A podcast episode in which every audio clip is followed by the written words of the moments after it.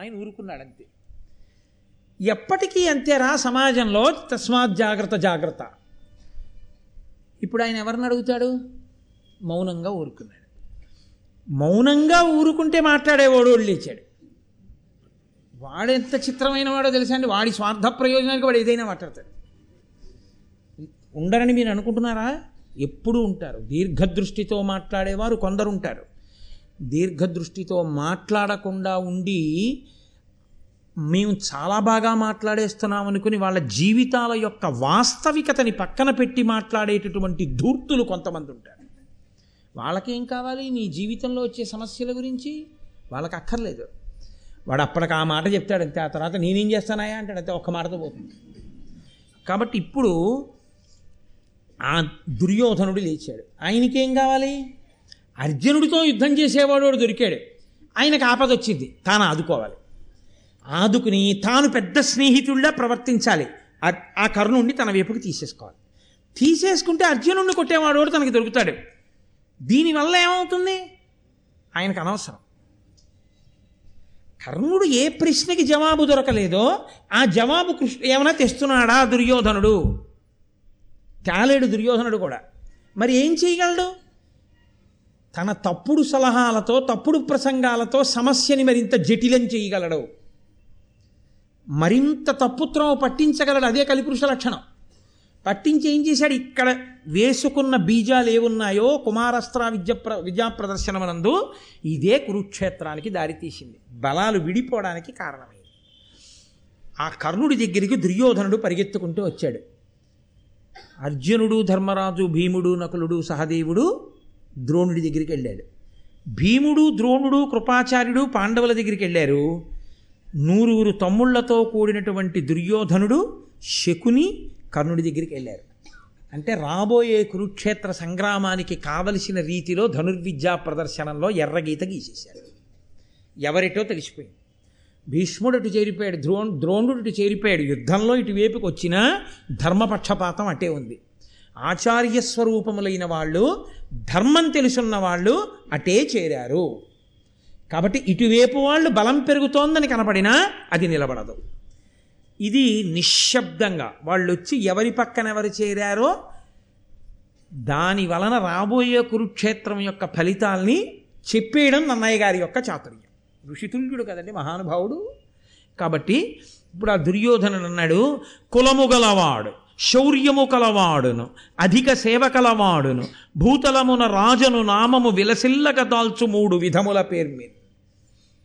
ఆయన ఎవరి కొడుకు అని అడుగుతాయేంటి ఆయన ఎవరు కొడుకు అంటే రాజు అన్న నామం ఎవరికి ఉందో తెలుసా? కులము కలవాడు క్షత్రియుడిగా పుట్టినవాడు శౌర్యము కలవాడు.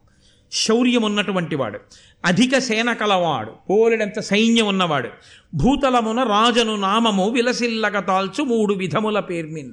మూడు రకాలుగాను రాజు అవుతాడు కాబట్టి ఇతను ఎవరికి తల్లిదండ్రులో ఎందుకు అడిగినట్టు? క్షత్రియుడో కాదో అని అడగడానికి అడిగినట్టు. ఇతను రాజు. చాలా అర్జునుడితో యుద్ధం చేయడానికి. అంటే ఇప్పుడు అతనికి కావలసింది ఏమిటంటే నేను ఇలా చేయడం వల్ల ఈ ఇద్దరి మధ్య యుద్ధం ద్వంద్వ యుద్ధం పెరిగిపోయి ఏదైనా జరిగితే కర్ణుడు చచ్చిపోయాడు అనుకోండి అక్కడికి వస్తాడు అనుకున్నవాడు పోయాడు.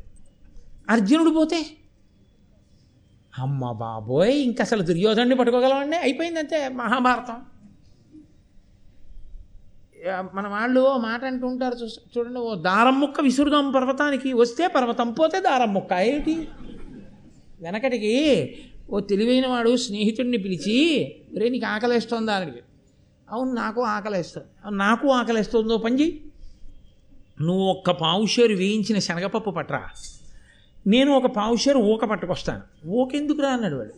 అంటే ఈ ఊక నువ్వు తెచ్చిన శనగపప్పు కలుపుకుని సగం సగం పంచుకుని ఊదుకు తిందామన్నాడు ఈయనన్నాడు నువ్వు ఊక తేవడం ఎందుకు? కలిపి పంచుకోవడం ఎందుకు? అన్నాడు. ఉత్తి వేయించిన శనగపప్పు తీసుకుని ఇలా నోట్లో పోసుకుంటే బాగుండదురా అందంగా ఉండదు. అది చేతిలో పోసుకుని ఉఫ్ ఉఫ్ అని ఊదుకు తింటే బాగుంటుంది.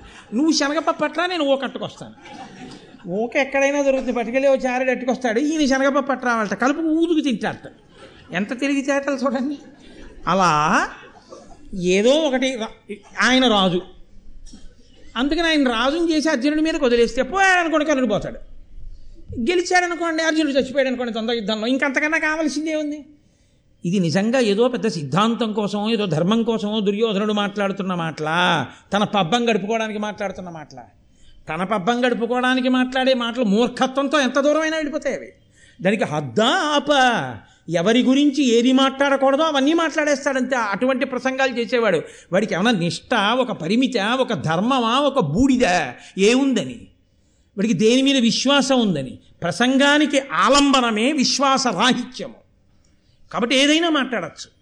నువ్వు ఒక విశ్వాసమునకు కట్టుబడ్డావనుకో ఒక పరిధిలో మాట్లాడాలి. అసలు అన్ని పరిధిలు చీల్చుకున్నావు అనుకో ఏదైనా మాట్లాడచ్చు. ఇంకా అభ్యంతరం ఏముంది? వినేవాడు ఎవడైనా ఉంటే వాడి కర్మ అంతే. నువ్వు పాడైపోయావు వాడికే వాడికి వచ్చిన నష్టమే ఉండదు అదొక ధూర్తతనం అదే కలిపురుష లక్షణం. కర్తవ్యం బాధ్యత తెలియని ప్రసంగాలు చేయడం. కాబట్టి ఇప్పుడు ఆయన అన్నాడు వచ్చి కర్ణుడు సిగ్గుతో నిలబడి ఉంటే రాజవరుడైన పార్థుతో రాజుగాని ఈతడని సేయగా తగడేని వీనిని ఎల్లవారలు చూడంగా ఈక్షణంబ రాజు చేసదనే అంగరాజ్యమిచ్చి. అర్జునుడితో యుద్ధం చేయడానికి రాజైతే తప్ప పనికిరాడంటారా? ఇప్పుడే నేను అంగరాజ్యాన్ని ఇతనికి ఇచ్చేసి ఇతన్ని పట్టాభిషేకం చేసి రాజుని చేసేస్తాను. ఎందుకు చేయకూడదు? యుద్ధం అర్జునుడితో? కాబట్టి నేను ఇప్పుడే అంగరాజ్యానికి పట్టాభిషిక్తుడిని చేస్తున్నానన్నాడు. మంచి పని చేసే ముందు అటువంటి పట్టాభిషేకం జరిగే ముందు కొంత క్రతువు జరగాలి కాబట్టి బ్రాహ్మణుల్ని పిలిచాడు వెయ్యి గోవులు దానం చేసేశాడు. తమ్ముళ్ళని వెళ్ళి నీళ్ళు పట్టరమ్మన్నాడు. భీష్ముడి దగ్గరికి దుర్యో ధృతరాష్ట్రుడి దగ్గరికి వెళ్ళి అడిగాడు. ధృతరాష్ట్రుడు మాట్లాడేది ఏముంటుంది? ఇంకా కళ్ళ ముందు కొట్టుకుంటారా అని వ్యాస భగవానుడు చెప్పనే చెప్పాడు. ఆ జలకలస తెప్పించాడు అభిషేకం చేసేశాడు సింహాసనం ఒకటి వేసేశాడు దాని మీద కూర్చోబెట్టేశాడు దుర్యోధనుడికి రాజ్యం ఇచ్చేశానన్నాడు. దేనికి ఇచ్చేస్తున్నావు రాజ్యం?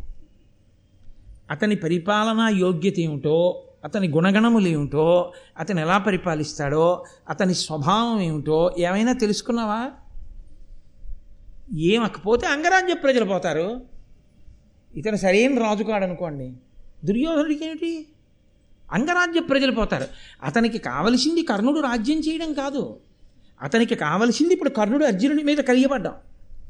ఇది కలిపురుష లక్షణం. రెచ్చగొట్టడం స్వభావంగా ప్రసంగాలు చేయడం. అధర్మం వైపుకి. కాబట్టి తప్ప ధర్మ ప్రబోధం కోసం ప్ర ప్రసంగం కాదు అది. కాబట్టి ఇప్పుడు ఏమైందంటే నేను ఇతనికి అభిషేకం చేస్తున్నానన్నాడు పట్టాభిషేకం చేసేసాడంతే అంటే పిల్లలు అస్త్ర విద్యా ప్రదర్శనం చేస్తారు అన్నది ప్రకటన. అక్కడ జరిగిందేమిటి? ఎవడో ముక్కు మొహం తెలియని వాడికి పట్టాభిషేకం. ఇప్పుడు అకస్మాత్తుగా అంగరాజ్యానికి దుర్ కర్ణుడు రాజైపోయాడు. కర్ణుడు రాజైపోగానే ఆ దుర్యోధన కర్ణుల మధ్య దీనికి సదృశముగా మరి ఏనేమి యొనర్తు నీకు ఇష్టం బనినన్ మానుగ నాతో చెలిమి మహీనుతముగ చేయుమిది ఇష్టము నాకొన్. ఆ కర్ణుడు అతను ధర్మం అన్న చట్రంలోకి ఇమడలేదు. ఆ అడిగిన ప్రశ్న తను ప్రవేశించిన తీరు తను విద్యా ప్రదర్శనం చేయడానికి ఎన్నుకున్న మార్గము కృపాచార్యుడు వంటి పెద్దవారు ఎందుకు వచ్చి జోక్యం చేసుకున్నారో అతను ఆలోచించలేదు. నన్ను వీళ్ళు ప్రశ్న వేశారు నన్ను వీళ్ళు ఆపారు. నన్ను వచ్చి దుర్యోధనుడు ఆదుకున్నాడు. ఉత్తర క్షణం యోగ్యతాయోగ్యతలు కూడా చూడకుండా వాళ్ళు యోగ్యత అడిగారు. ఈయన నా యోగ్యతాయోగ్యతలు చూడకుండా నన్ను యోగ్యుణ్ణి చేయడానికి రాజ్యమే ఇచ్చాడు. కాబట్టి నీకు నేనేమి ఇవ్వనని అడిగాడు. నువ్వు నాతో స్నేహం చేయి చాలన్నాడు దుర్యోధనుడు. నా ఊపిరున్నంత కాలం నీతోనే చెలిమి అన్నాడు కర్ణుడు. అలా చెలిమి చెయ్యొచ్చా? అటువైపు గుణాలు ఉన్నాయో లేవో తెలియకుండా నీ బలాన్ని నువ్వు అలా ఇచ్చేయచ్చా అది ఒకవేళ అధర్మమైనా దుష్టుడైనా దుర్మార్గుడైనా ఎప్పుడో నిన్ను ఎవరో ఏదో అడిగితే వచ్చి ఆదుకున్నాడని వెంటనే నువ్వు అతని పక్షాన చేరిపోయి ధర్మ వ్యతిరేకంగా ఇన్నాళ్ళు పాఠం నేర్పిన ద్రోణుడికి కృపుడికి భీష్ముడికి ఎదురు ఎదురు ఎదురొడ్డి నిలబడతావా నువ్వు? అది ఎంత ఎంత తెంపరితనంతో కూడిన ఆలోచన? ఇటు ఇంత తెంపరితనం ఉన్నటువంటి వాడి దగ్గర అస్త్ర విద్యా నైపుణ్యం ఎలా ఉండనిస్తాడు ఈశ్వరుడు?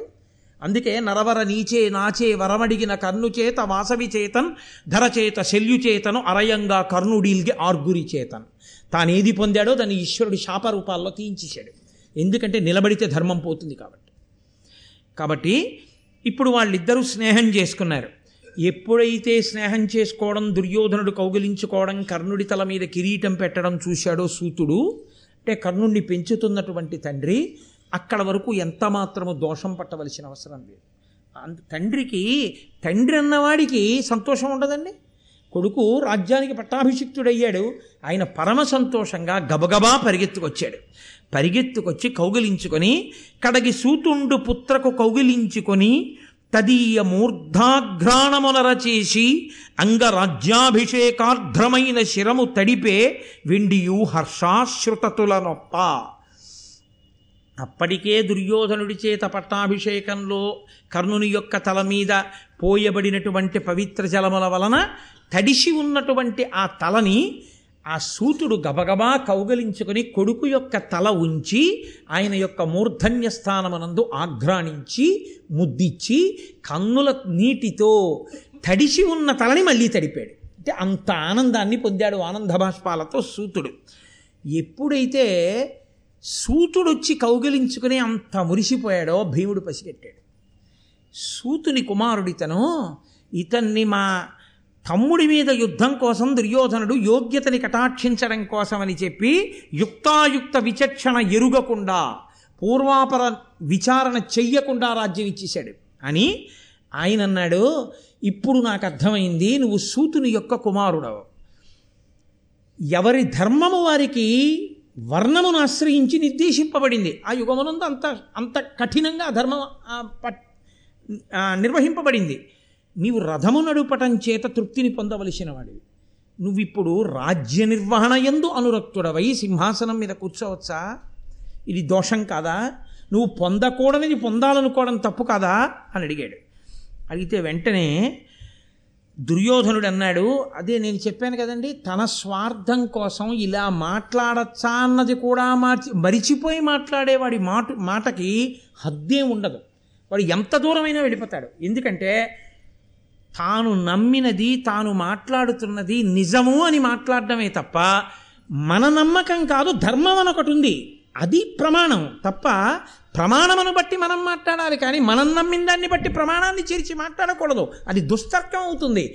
అని వాడు విశ్వసించడు. కాబట్టి దుర్యోధనుడు అన్నాడు శూరుల జన్మంబు సురల జన్మంబును ఏరుల జన్మంబు ఎరుగనగునే. ముగిచి దధీచి ఎమ్మున పుట్టదయ్యే పుట్టదయ్యనే వాసవాయుధమైన వజ్రమదియు గాంగేయుడన మరి కార్తికేయుండన అగ్నేయుడన రౌద్రుడనగా శరణ శరవణోద్భవుండగు గుహుండుద్భవిల్లెడే శరస్తంభ జన్ముడు కాడె ధర్మవిదుడు కృపుడు ఘటసంభవుండు కాడె కీర్తిపరుడు వరుడు ద్రోణుండు విప్రుల వలన పుట్టరైరె సక్షత్రియుల్ ఘనులవనిగాగవ. కడగి మీ జన్మములు ఇట్ల కావే వివ ఇట్ల కావే వినగా. ఎంత దూరం వెళ్ళిపోయాడో తెలుసా అండి? ఎంతమంది పెద్ద వరకు పెద్దల వరకు వెళ్ళిపోయాడంటే శూరుల జన్మంబు. శౌర్యమున్న వాళ్ళ జన్మాన్ని దేవతల జన్మని ఏరుల జన్మ నదుల యొక్క జన్మని ప్రశ్న వేయకూడదు. దధీచి ఎముకలతో దేవేంద్రుని యొక్క వజ్రాయుధం తయారైంది. ఎముకతో తయారైన వజ్రాయుధం కదా అని వజ్రాయుధానికి గొప్పతనం తగ్గిందా? లేకపోతే ఈ భీష్మాచార్యుడు ఎలా పుట్టాడు? ఈ భీష్ముడు శంతన మహారాజు గారికి గంగకి కలిపి పుట్టలేదా? లేకపోతే కార్తికేయుడు ఎలా పెట్టాడు?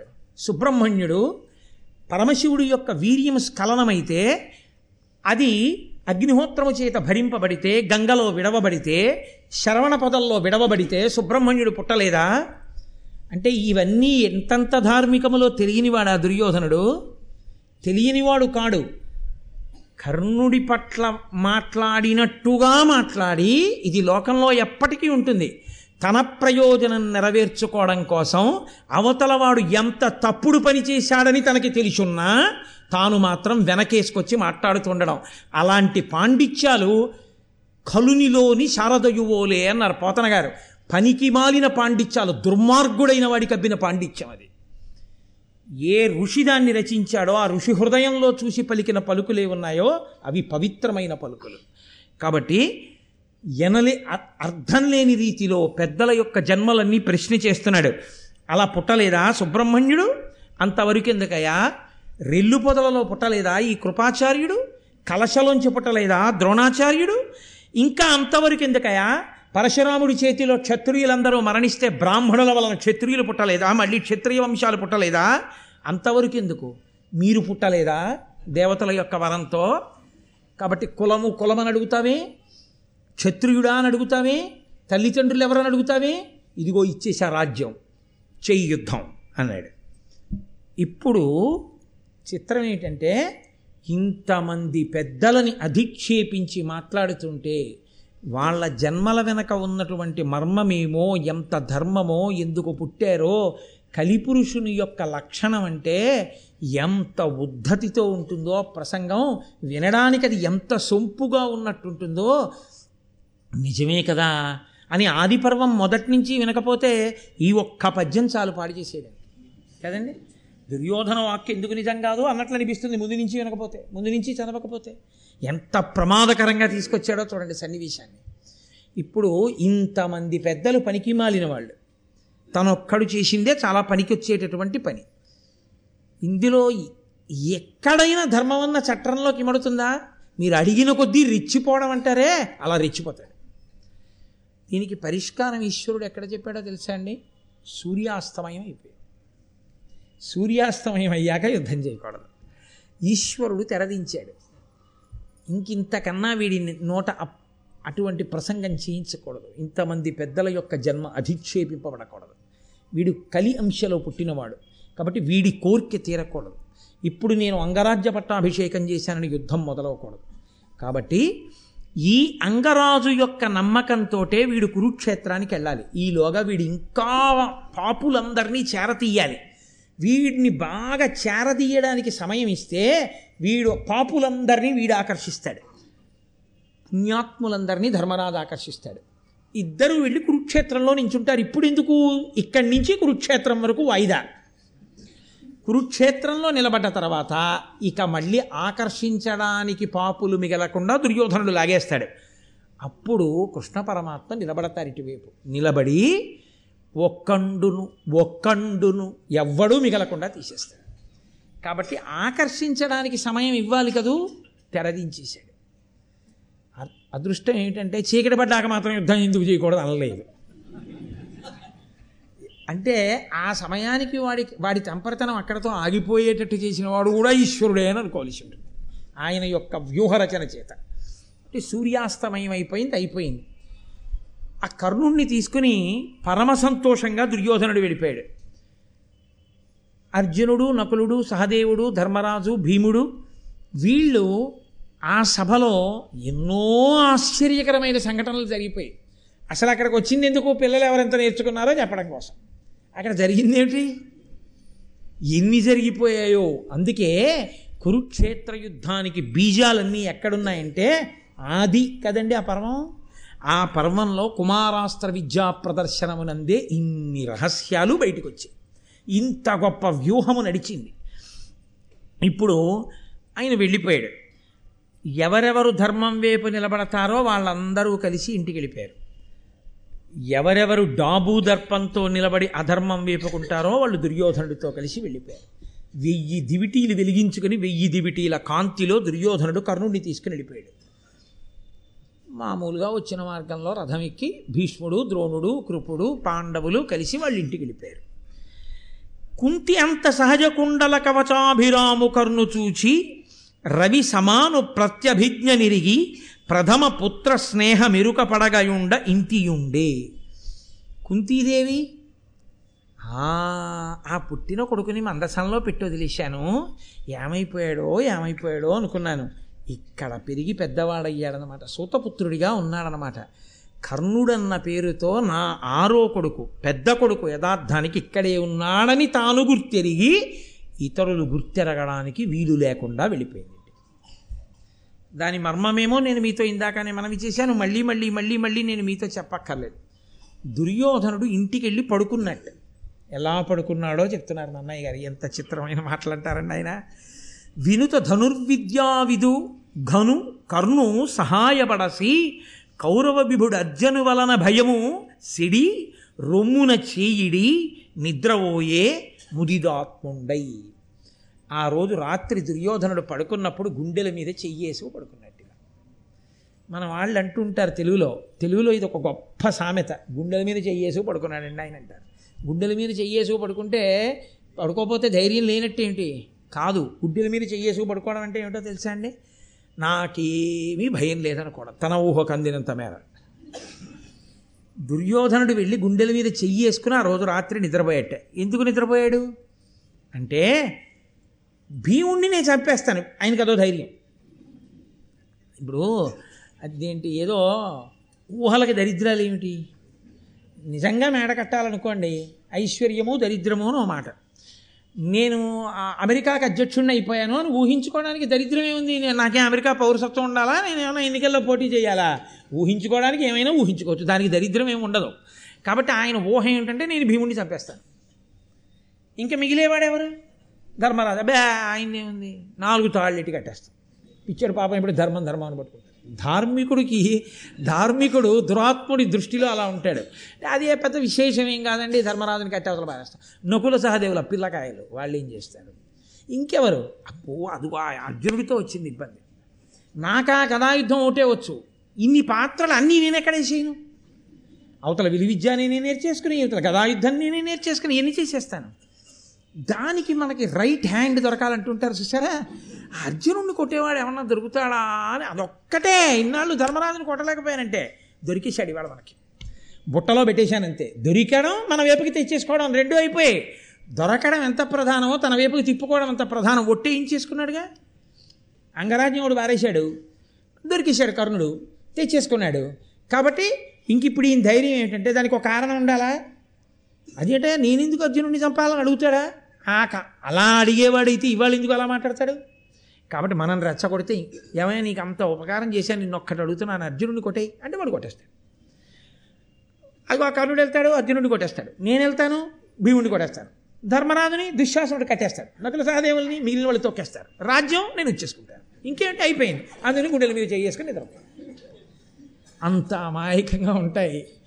అజ్ఞానపుట ఆలోచనలు ఈశ్వరుడు అన్నవాడు ఒకడున్నాడురా ధర్మం అన్న మాట ఒకటి ఉందిరా అది ఎక్కడ ప్రకాశిస్తుందో అది బలం తప్ప మనం గుండెల మీద చేతులు వేసేసుకుని మనం చేసేసిన ఊహల బలాలకో ఇది తెలియకపోవడమే కలిపురుష లక్షణం.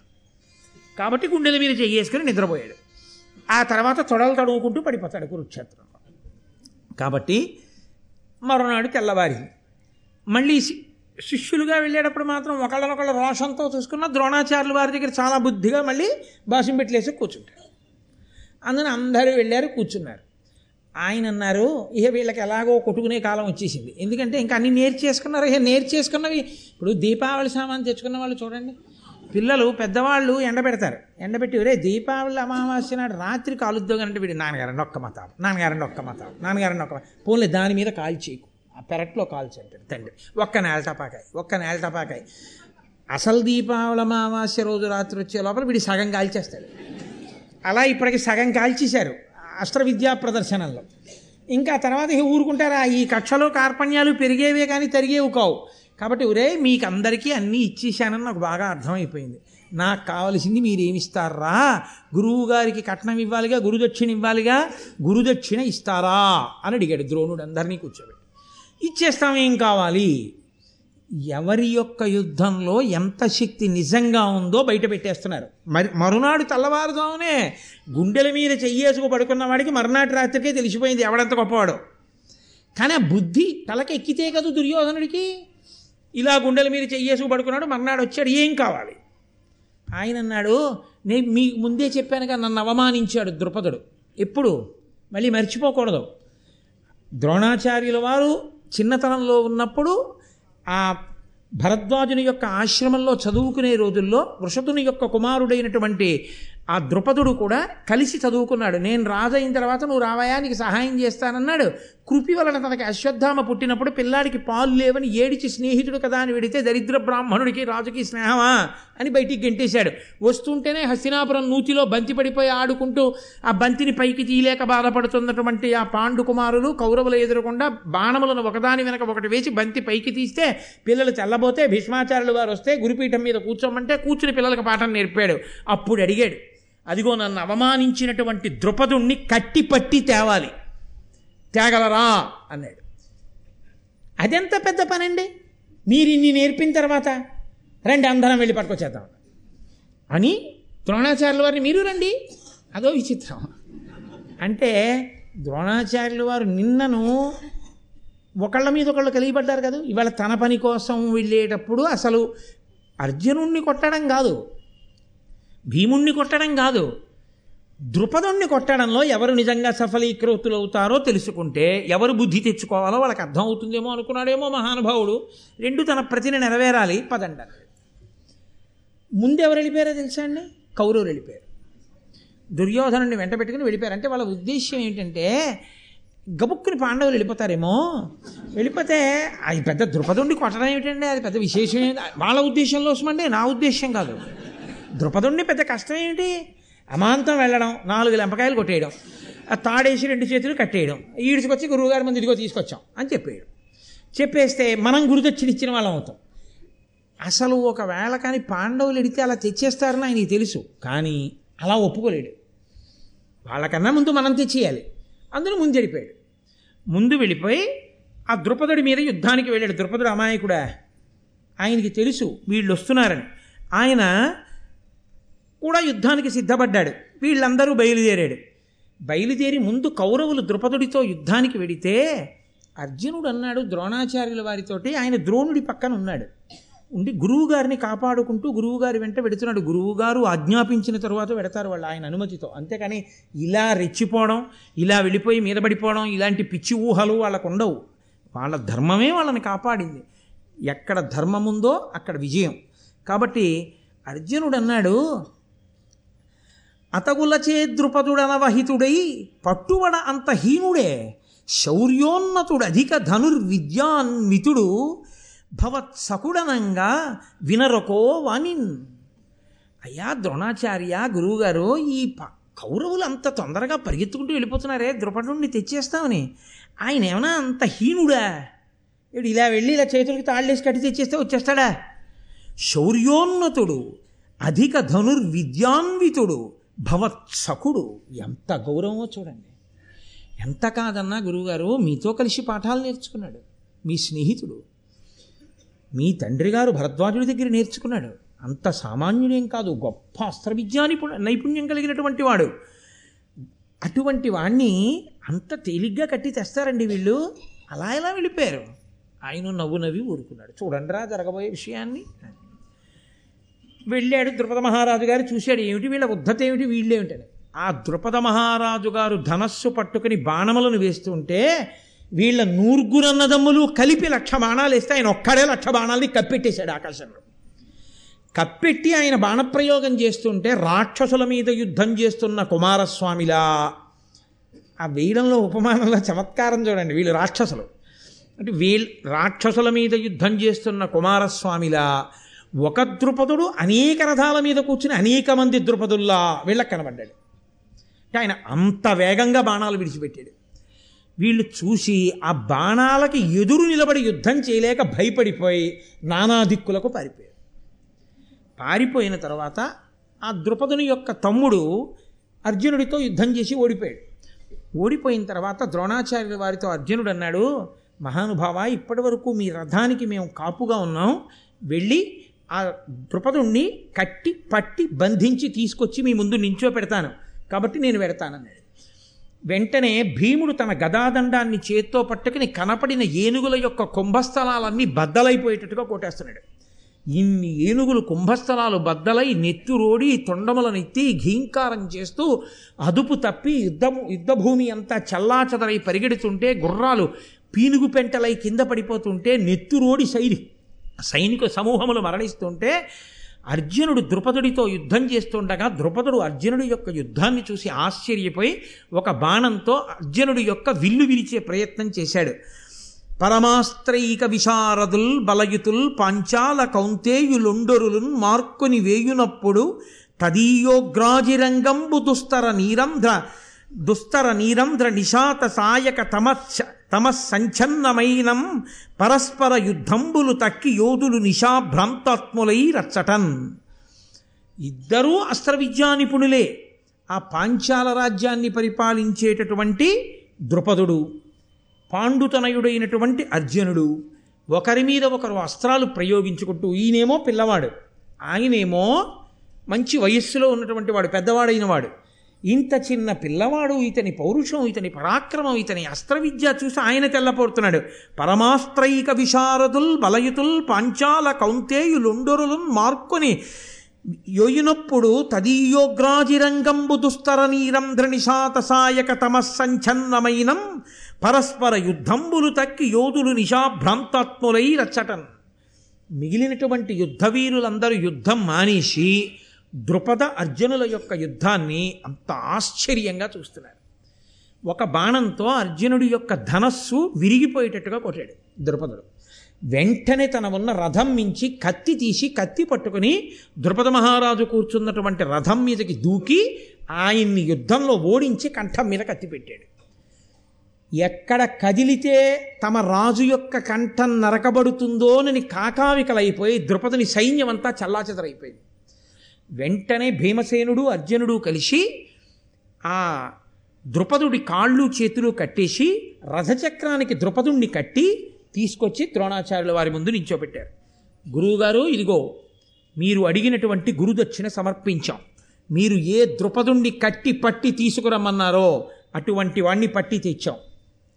కాళ్ళు చేతులు కట్టబడి ద్రోణుడి శిష్యుల చేత ఇంత అవమానాన్ని పొంది తల ఉంచుకుని నిజంగా ఆ క్షణంలోనే అర్జునుడు ఆక్రమించినట్టు పాంచాల రాజ్యాన్ని పాండవులకు వచ్చేసింది ఆ రాజ్యం. తల ఉంచుకొని సిగ్గుతో నిలబడిపోయినటువంటి ద్రుపడు నుండి ద్రోణాచార్యుల వారు చూశారు. చూసి ఆయన అన్నారు వీరెవ్వరయ్యా ద్రుపద మహారాజులే. ఇట్లు కృపణులై పట్టుబడన్ వీరికి వలసనే. అహహా! మహారాజ్యమదాంధకారమది వాసెనుకో ఓహో! వీరెవ్వరు? ద్రుపద మహారాజు గారా ఏమిటి మీరు శత్రువులకు పట్టుబడ్డారా? అయ్యయ్యో బాగా తీరిందా రాజ్యమతాంధకారం ఇప్పటికైనా ఒళ్ళు పొగరు తగ్గిందా? ఎవరితో ఎలా మాట్లాడాలో అర్థమైందా? అని అడిగాడు. సిగ్గుతో తల పైకెత్తలేక అలాగే తల ఉంచుకు నిలబడిపోయినటువంటి ద్రోణు ఆ ద్రుపదుణ్ణి చూసి ద్రోణుడు అన్నాడు ఇంకనైనా మమ్ము నిరుంగంగనగు నొక్కో అనుచు ఉల్లసంబులాడి ద్రుపదు విడిచిపుచ్చే గురుడు విప్రుల అలకయు తృణ హుతాశనంబు దీర్ఘమగునే. వెంటనే ద్రోణాచార్యుల వారు పరిహాసమాడి అర్జునుణ్ణి పిలిచి కట్లు విప్పేవయ్యా స్నేహితుడు కదా వెళ్ళి రాజ్యం ఏలుకుంటాడని ఆ కట్లు విప్పించి ద్రుపదుణ్ణి విడిచిపెట్టేశాడు. నన్నయ్య గారు అన్నారు గడ్డి మంట బ్రాహ్మణుడి కోపం చాలా కాలం ఉంటాయా? ఆరిపోతాయి. అందుకని అలా కట్టి తేగానే ద్రుపదుణ్ణి చూసి నాలుగు మాటలని వదిలిపెట్టేశాడు ద్రోణాచార్యుడు. ఎవరు చెల్లించినట్టు గురుదక్షిణ? కర్ణుడు ఉన్నాడుగా మరి ద్రుపదుణ్ణి ఎందుకు ఓడించలా? దుర్యోధనుడు ఉన్నాడుగా ఎందుకు ఓడించలా ద్రుపదుణ్ణి? కర్ణసహితుడైన దుర్యోధనుడు ఎవరిని ఓడించలేకపోయారో వాణ్ణి ఆయనని భీమసేనుడు అర్జునుడు నకుల సహదేవులు ధర్మరాజు గారు కలిసి ఓడించి తీసుకొచ్చి గురుదక్షిణ చెల్లించారుగా? ఇప్పటికైనా తను నమ్ముకున్న బలాలు ఎంత గొప్పవో తనకు అర్థం అవ్వాలిగా? అర్థం అవ్వకపోవడమే కలిపురుష లక్షణం. అర్థం అవ్వకపోవడమే అధర్మమునందు అనురక్తి. అర్థం అవ్వకపోవడమే మూర్ఖత్వం. లేకపోతే ఆ అగ్ని అలా ఎందుకు ఆ పెచ్చరిల్లుతుంది? కాబట్టి ఇప్పుడు పాండవుల పట్ల మిక్కిలి ప్రీతి చెందాడు ద్రోణాచార్యుల వారు. అర్జునుణ్ణి పిలిచి ప్రధానంగా నాకు గురుదక్షిణ చెల్లించడంలో నీవే ఇంత గొప్ప పాత్ర పోషించావు. కాబట్టి దీని నగస్తినాబరగు దివ్యము నింద్రుడు తొల్లి ప్రీతితో భూనత అగ్నివేశుడను భూరి మునీంద్రునకిచ్చే వారలున్ మానుగ నాకునిచ్చిరి క్రమంబున నేనును నీకు ఇచ్చితిన్ దీనిని దీనికి నీవ అర్హుడవు తేజమునంకడు పెద్ద కావునన్ అని దీని నగస్తినాబరగు దివ్యము నింద్రుడు తొల్లి ప్రీతితో భూనుత అగ్నివేశుడను భూరి మునీంద్రునకిచ్చే అగస్తి అనబడేటటువంటి ఒక ఋషి ఒక దివ్య మునీంద్రుడు ఈ బ్రహ్మశిరోనామకాస్త్రము అనపడేటటువంటి ఒక గొప్ప అస్త్రాన్ని నిర్మించి ఆ మహాముని అగ్నివేశుడు అనబడేటటువంటి ఒక మునికి ఇచ్చాడు. ఆ అగ్నివేశుడిని నేను సేవించాను. ద్రోణాచార్యుల వారు చెప్తున్నారు ఆ అగ్నివేశుడు నా ఎందు సంప్రీతి చెంది ఆ బ్రహ్మశిరోనామకాస్త్రాన్ని నాకు అప్పజెప్పాడు. ఇది నాకు తప్ప అన్యులకు తెలియదు. ఇది ఎంత గొప్ప లక్ష్యాన్నైనా కొడుతుంది. యుద్ధంలో ఇది చేతిలో ఉండగా అన్యులము అన్యులు ఆయన ముందు నిలబడి ఎదిరి గెలవలేరు. ఇంత గొప్ప అస్త్రాన్ని తేజోవంతుడవు ధర్మమును నిలబెట్టగలిగినటువంటి వాడివి గొప్ప శక్తి కలిగిన వాడివి కాబట్టి ఇటువంటి అస్త్రము నీ దగ్గర ఉండాలి కాబట్టి అర్జున ఇవాళ ప్రీతితో ఈ బ్రహ్మశిరోనామకాస్త్రాన్ని కూడా నీకు దత్తం చేస్తున్నానని సమంత్రకంగా ప్రయోగ ఉపసంహారాలతో అర్జునుడికి బ్రహ్మశిరోనామకాస్త్రాన్ని ఇచ్చాడు. నిన్న రాత్రి గుండెల మీద చెయ్యి వేసుకుని ఎవడు నిద్రపోయాడో ఎవణ్ణి చూసుకుని నిద్రపోయాడో వాడు ద్రుపదుడితో యుద్ధంలోనే అర్జునుడితో సమానుడు కాడిని తేలిపోయింది.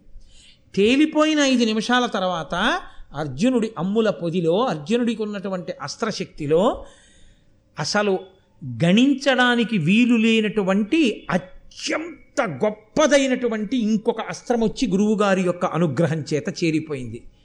జీవితంలో అభ్యున్నతికి హేతువు గురువుల యొక్క అనుగ్రహాన్ని పొందడమా? అడ్డదిడ్డమైన వాదనలతో గురువుల్ని తిరస్కరించి ధర్మాన్ని తిరస్కరించి మాట్లాడడమా? ఏది పట్టుకున్నవాడు పతనం అవుతున్నాడు ఏది పట్టుకున్నవాడు వృద్ధిలోకి వస్తున్నాడు మరునాటి సూర్యాస్తమయం లోపల ఈశ్వరుడు తీర్పు చెప్పి అర్జునుణ్ణి పెంచాడు కర్ణుడి చేతకానితనాన్ని దుర్యోధనుడు వాపుని చూసి బలమనుకున్న రీతిని ద్రుపదుడితో యుద్ధంలో నిరూపణం చేయించాడు. యథార్థమునకు కౌరవులు గురుదక్షిణ చెల్లించనేలేదు పాండవులు గురుదక్షిణ చెల్లించినట్లయింది భారతాన్ని బట్టి. అయినా సిగ్గుపడని వాడు దుర్యోధనుడు పరమ సిగ్గుతో ఇది గురువుగారిచ్చిన ప్రసాదం గురువుగారిచ్చిన బలంతో గురువుగారికి కోరిక తీర్చాం. తప్ప కొత్తగా మనం ఏమైనా పొందామా? గురువుగారు ఏదీ నేర్పి ఉండకపోతే ద్రుపదుడి ముందు మనం నిలబడగలమా? ఆయన అస్త్రబలానికి? ఆయన అస్త్రాల్ని ఉపసంహారం చేసి ఆయన మీద యుద్ధం చేశామంటే మహానుభావుడు ఆయన ఇచ్చిన బలం. ఆయన ఇచ్చిన బలంతో ఆయన కోరిక తీరిస్తే మన మీద ఆయన ప్రీతి చెందాడు. అలా బజారుకి తల్లితో కలిసి వెళ్ళినటువంటి కుమారుడు మిగల ముగ్గినటువంటి అరటిపళ్ళ గెలవంక చూసి అమ్మా అమ్మ నాకు అరటిపండు కావాలని అడిగినప్పుడు తల్లి కొనిపెట్టినటువంటి అరటిపండు పట్టుకుని రిక్షాలో ఇంటికి వచ్చేసిన తర్వాత తినే ముందు అరటిపండు ముక్క అమ్మకి పెట్టి తాను తిన్నంత మాత్రం చేత. ప్రీతి చెందిన అమ్మ ముందు నాకు ఆ అరటిపండు ముక్క పెట్టి కొడుకు తిన్నాడని పొంగి పొంగి పొంగి పొంగి ఇంటికొచ్చినటువంటి భర్తకి చెప్పుకొని మురిచిపోయినట్టు తన శక్తినంతటినీ శిష్యులకిచ్చి ఆ శక్తి వలన శిష్యులు గురువుగారి మాట తీరిస్తే ఇదంతా మీరే చేశారని మురిసిపోయినటువంటి గురువుగారు తల్లిదండ్రుల కన్నా ఎందుకు అధికుడు కాడు అని పాండవులు మురిసిపోయారు. ఇది వాళ్ళ ధార్మికత. ఈ ధార్మికతకి మురిసిపోయాడు ఇది మీ అర్హత. కాబట్టి ఇప్పుడు లోకంలో ఎవరికి లేని మీకు ఇచ్చేస్తున్నానన్నాడు ఆ అర్జునుడికి బ్రహ్మశిరోనామకాస్త్రాన్ని కూడా దత్తం చేశాడు. ఒక్క కుమారాస్త్ర విద్యా ప్రదర్శనం దగ్గర తెరపైకి లేచినటువంటి ఘట్టం ధార్మికతని ఎంత పరిపుష్టం చేసిందో దగ్గర తేలుస్తూ దీని యొక్క చిట్ట చివరి స్థితి ఇక్కడ ప్రారంభమైన విత్తనాలు. మొక్కలై చెట్లై పళ్ళు పండి ఫలితాన్ని ధర్మానికి ధర్మాన్ని అధర్మానికి అధర్మాన్ని పంచిపెట్టే రోజు కురుక్షేత్రంలో. కాబట్టి అంత గొప్పదైనటువంటి ఘట్టాన్ని ఇన్ని ధర్మ సూక్ష్మములతో మహానుభావుడు ఋషితుల్యుడు నన్నయ్య గారు మనకు అనుగ్రహించారు. వారి పాదములకు నమస్కరిస్తూ మళ్ళీ రేపు సాయంకాలం ఆరు గంటల ముప్పై నిమిషాలకి మనం కలుసుకుని భారత ప్రసంగాన్ని కొనసాగిద్దాం. మంగళాశాసనపరై మదాచార్య పురోగమై సర్వైశ్చ పూర్వైరాచార్యై సత్కృతాయాస్తు మంగళం. మంగళం కోసలేంద్రాయ మహనీయ గుణాత్మనే చక్రవర్తి తనూజాయ సర్వభౌమాయ మంగళం. ఉమాకాంతాయ కాంతాయ కామితార్థప్రదాయినే శ్రీగిరీశాయ దేవాయ మలినాథాయ మంగళం కరచరణకృతం వా కర్మవాక్కాయజం వా శ్రవణనైనజం వా మానసం వాపరాధం విహితమ విహితమవిహితం వా సర్వమేత్తక్షమస్వా శివ శివ కరుణాబ్ధే శ్రీమహాదేవ శంభో సర్వం శ్రీ ఉమామహేశ్వర పరబ్రహ్మార్పణమస్తు స్వస్తి ఈరోజు ప్రసాద వితరణ